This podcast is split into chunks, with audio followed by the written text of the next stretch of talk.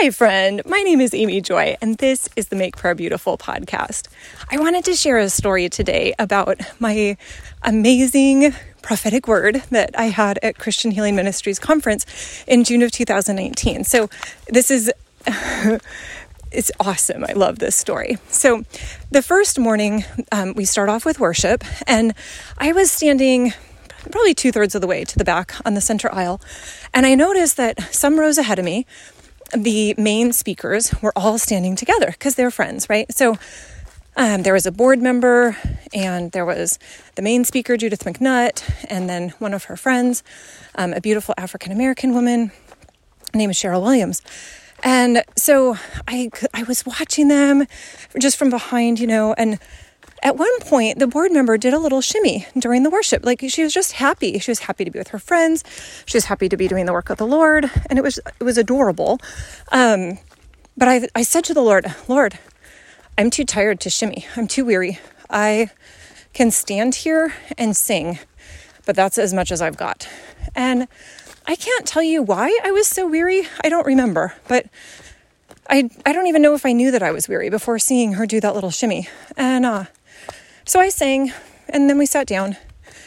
And then they did this time of healing prayer where you could go up just for a couple of minutes. They had teams up at the front, and you would have them pray over you for whatever need you might have. And, you know, when they listed kind of the things that you might want prayer for, none of those really fit. But I had felt the Lord really clearly say to me that on the first day, if there were things um, if they were offering prayer, that I was to go forward every time. If they were going to do a session, I needed to raise my hand. Like, whatever they're offering, you need to go and take it. That was my instruction for the first day. And so I got in the line to go up and have a team pray for me. And uh, two of the women, the board member and Cheryl Williams, were doing kind of drive by blessings, which was kind of adorable as we were just standing waiting in line. They would come to each person and just bless them and move on to the next person, just as a way of keeping us at least a little bit occupied while we were waiting. And that was really beautiful. I was grateful. And the team that prayed for me, that was really beautiful. And then, though, a little bit later, there was a break, and I saw Cheryl Williams off by herself and I thought, I need to go and ask her to bless me again.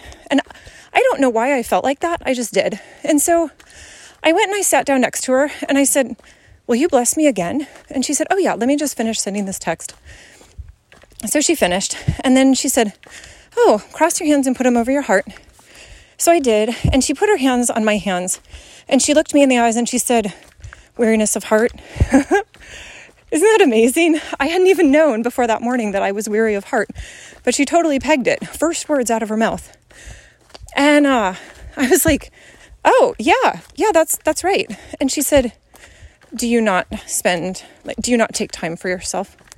And I was kind of taken aback by that because at that time I was deep in the midst of homeopathy studies. Um, I have a two year postgraduate degree in homeopathy, and uh, and I am very structured with my day. I keep track of my time in 15 minute increments. I know where my time goes, and I'm pretty good about making time for the things that are important to me. And so I, I kind of looked at her and I was like, wait, no, I'm I'm good at all of my time. I I manage it well. People compliment me on how much time I make for my own passion projects. I, uh, you know, I was kind of I probably said it almost exactly like that because I was so flustered. I was so taken aback. Sort of like you're asking a person with the need to be perfect. I'm, if I'm imperfect in some way, and I'm going to do my very best to explain how I'm actually no, still perfect in this way. And uh, she kind of chuckled and she was like, Oh, get over yourself. Which is an awesome response, quite honestly. so I was maybe slightly abashed, but was like, Okay, I can receive it. And uh, she said, You know, there are two different types of time there is Chronos time and there is Kairos time. And Chronos time, that's the name for the Greek god of time, and he had a whip that he would crack. And he would, he was not kind. And I looked this up later, and you know, it's true. He's the god of time that is always saying, behind, not enough. Go faster, you're a failure.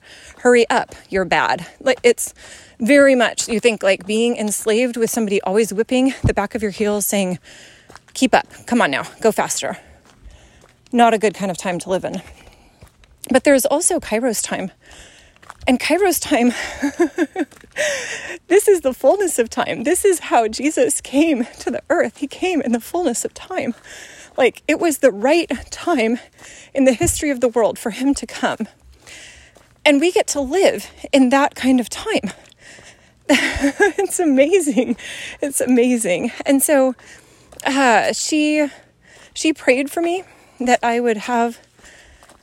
Uh, she bound Kairos, or sorry, she bound Chronos. So actually, her prayer went something like this Lord Jesus, thank you that you are in charge of all time. So we bind the spirit of Chronos in the name of Jesus. And instead of that, we bless ourselves. I bless Amy.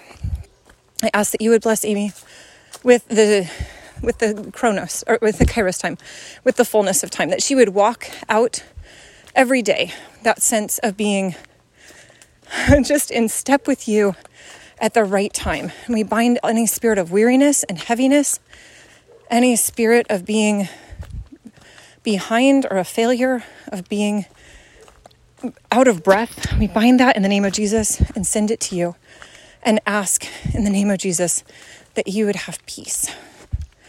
Amen. So that's a beautiful story. Thanks be to God. Amen.